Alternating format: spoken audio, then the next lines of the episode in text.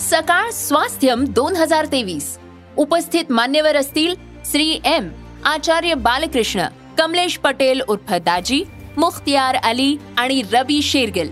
व्याख्यान परिसंवाद चर्चासत्र कार्यशाळा प्रदर्शन सायकल रॅली संगीतमय उपक्रमांचा महोत्सव. या शिका आणि आरोग्यदायी आयुष्याची अनुभूती घ्या. सकाळ स्वास्थ्यम दोन हजार तेवीस ला अवश्य उपस्थित रहा. दिनांक एक दोन आणि तीन डिसेंबर दोन हजार तेवीस पंडित पाम कर्वेनगर पुणे.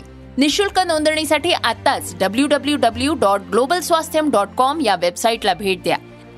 सकाळ स्वास्थ्यम दोन हजार तेवीस.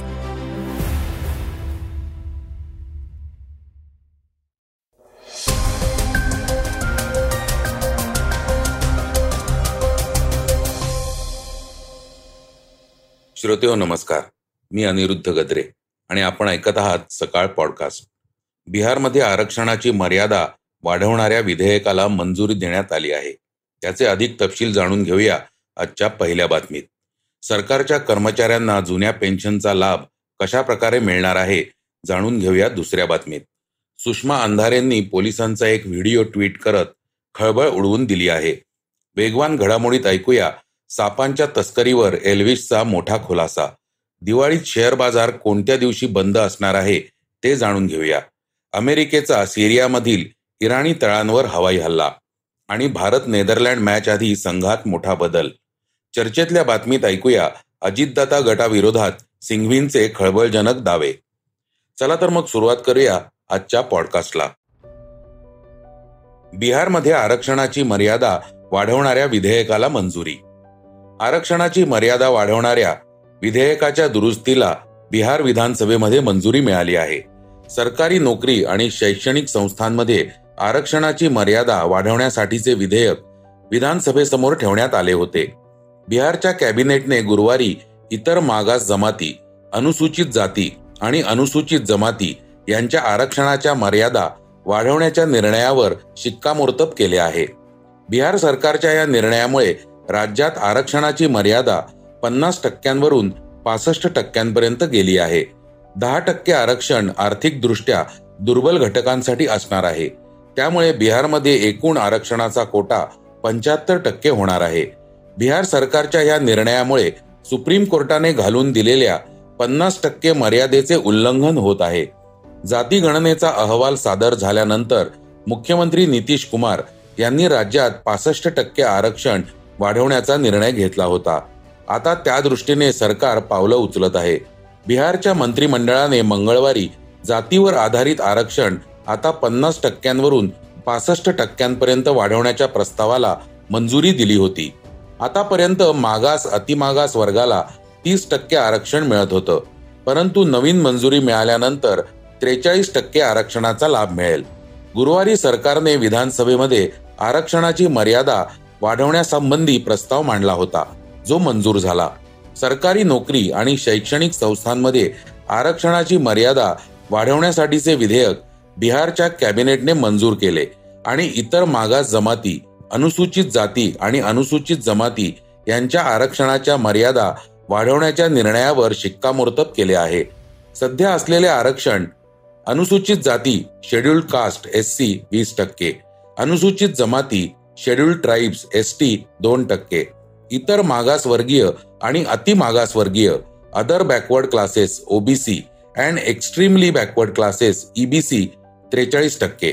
सध्या ईबीसीसाठी अठरा टक्के आरक्षण आहे तर ओबीसीसाठी बारा टक्के एस सी साठी सोळा टक्के एक टक्के एस टी साठी आणि तीन टक्के मागासवर्गीय महिलांसाठी सरकारी नोकरी आणि शैक्षणिक संस्थांमध्ये आरक्षणाची तरतूद होती.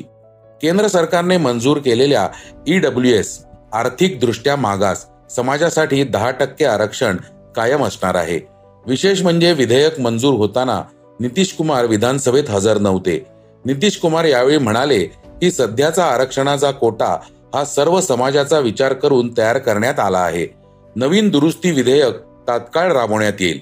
दरम्यान सुप्रीम कोर्टाने आरक्षणाची मर्यादा पन्नास टक्के निश्चित केली आहे. त्यामुळे नितीश कुमारांच्या या निर्णयाला सुप्रीम कोर्टात आव्हान दिले जाऊ शकते. सरकारच्या कर्मचाऱ्यांना मिळणार जुन्या पेन्शन योजनेचा लाभ.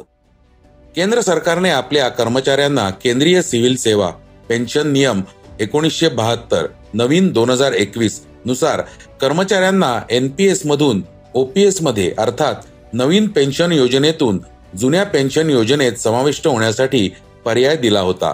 जे कर्मचारी बावीस डिसेंबर दोन हजार तीनच्या अगोदर शासकीय सेवेत नियुक्त झाले त्या कर्मचाऱ्यांना हा पर्याय दिलेला आहे. या नियमानुसार सेवेत असलेले कर्मचारी आणि निवृत्त कर्मचारी हवी ती पेन्शन स्कीम निवडू शकत आहेत. हा पर्याय सुरुवातीला मार्च महिन्यात केंद्रीय कर्मचाऱ्यांसाठी देण्यात आलेला होता. त्यानंतर आय एस मधील निवडक अधिकाऱ्यांना हा पर्याय देण्यात आला होता.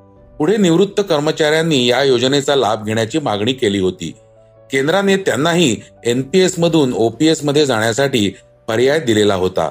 याशिवाय वेगवेगळ्या कट ऑफ डेट देण्यात आलेल्या होत्या. आता तीस नोव्हेंबर पर्यंत केंद्रीय कर्मचाऱ्यांसाठी प्राधिकृती अथॉरिटीकडून अंतिम आदेश काढण्यात येतील. सुरुवातीला या संबंधीचे आदेश एकतीस ऑक्टोबर पर्यंत काढणं आवश्यक होतं. या संदर्भात निश्चित केलेली अंतिम तारीख वाढवण्यात यावी यासाठी संबंधित प्राधिकाऱ्याने किंवा नियुक्ती प्राधिकाऱ्याकडून निवृत्ती वेतन आणि निवृत्ती वेतनधारक कल्याण विभागाला विनंती करण्यात आली होती. विविध विभागांकडून प्राप्त झालेल्या विनंत्यांचा विचार केल्यानंतर पेन्शन आणि पेन्शनर्स कल्याण विभागाने आता या संदर्भात अंतिम निर्णय घेण्यासाठी कट ऑफ तारीख तीस नोव्हेंबर पर्यंत वाढवली आहे. सुषमा अंधारेंच्या ट्विटनं खळबळ.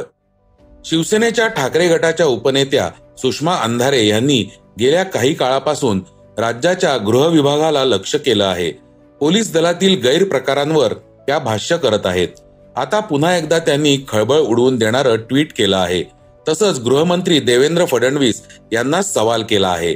अंधारे यांनी एक व्हिडिओ ट्विट केला असून त्यामध्ये आरोपींना घेऊन जाणारी पोलिसांची व्हॅन रस्त्याच्या कडेला थांबलेली दिसत आहे. त्यातून पोलीस काही तरुणांकडून वस्तू स्वीकारून त्या या व्हॅनमध्ये ठेवताना दिसत आहेत. पुण्याच्या येरवडा जेल भागातील हा व्हिडिओ असल्याचा दावाही त्यांनी केला आहे. या प्रकारामुळे अनेक सवाल त्यांनी थेट गृहमंत्री देवेंद्र फडणवीस यांना विचारले आहेत. सुषमा अंधारे आपल्या ट्विटमध्ये म्हणतात पुन्हा एकदा गृह खात्याची अब्रू चव्हाट्यावर आली. कसली सुरक्षा? कसला बंदोबस्त? आधी पोलिसांची हितगुज की देवघेव? मग हळूच निर्जन स्थळी कैद्यांची गाडी थांबवून ही कसली पाकिटं पुरवली जात आहेत? स्थळ पुणे जेल रोड. यापूर्वी ललित पाटील ड्रग्ज प्रकरणावरून देखील सुषमा अंधारे यांनी गृह खात्याच्या कारभारावर प्रश्न उपस्थित केले होते. ललित पाटीलला सत्ताधारी पक्षातील लोकांचा पाठिंबा आहे का? ज्या ससून रुग्णालयातून उपचारादरम्यान तो फरार झाला त्या पार्श्वभूमीवर रुग्णालयातील अधिकाऱ्यांचा यात हात आहे का? असे अनेक सवाल विचारत त्याच्या चौकशीची मागणी त्यांनी केली होती. यावरून त्यांनी फडणवीसांना कोंडीत पकडण्याचा प्रयत्न केला होता.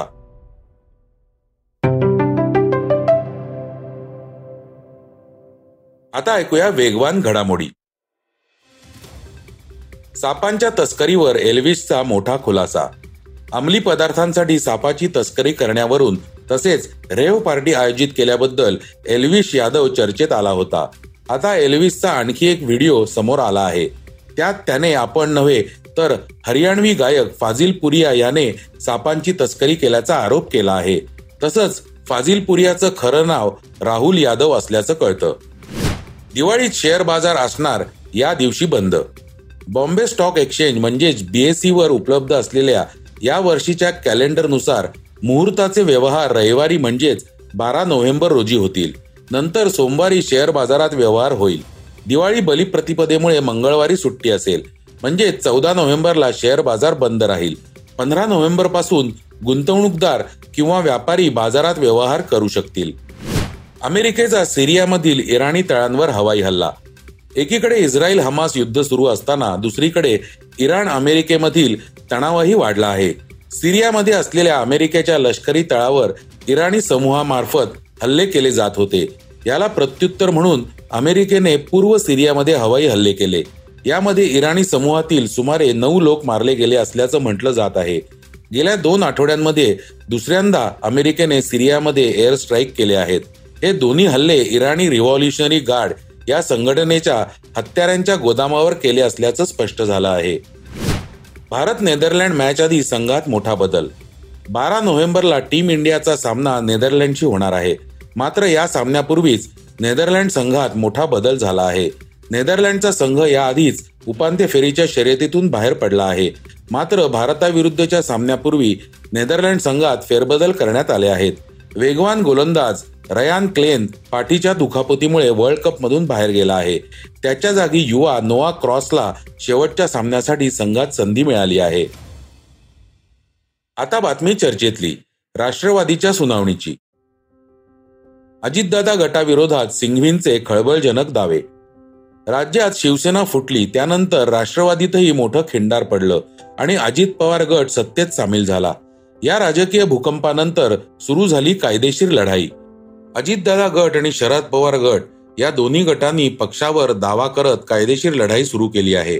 दीड तास चाललेल्या सुनावणीत शरद पवार गटाकडून ज्येष्ठ विधिज्ञ अभिषेक मनु सिंघवी यांनी जोरदार युक्तिवाद केला.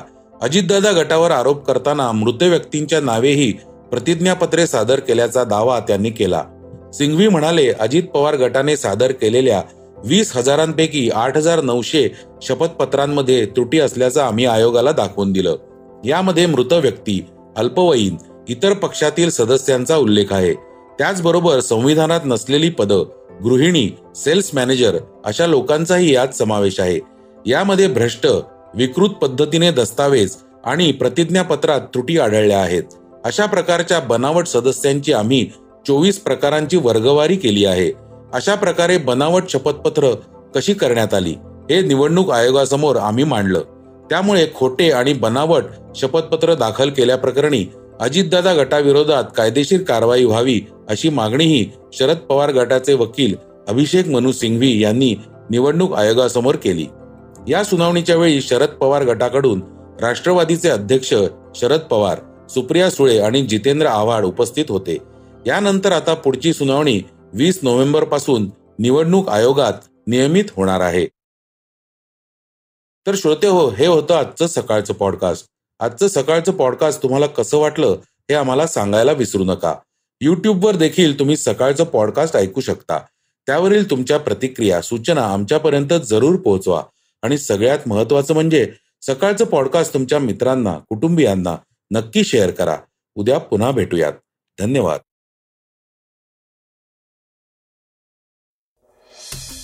वाचा बघा आणि आता ऐका आणखी बातम्या. ई सकाळ डॉट कॉम वर. तुम्ही हा पॉडकास्ट ई सकाळच्या वेबसाईट आणि ऍप वर सुद्धा ऐकू शकता. विसरू नका या पॉडकास्टला आपल्या आवडीच्या पॉडकास्ट ऍप वर सबस्क्राईब किंवा फॉलो करायला.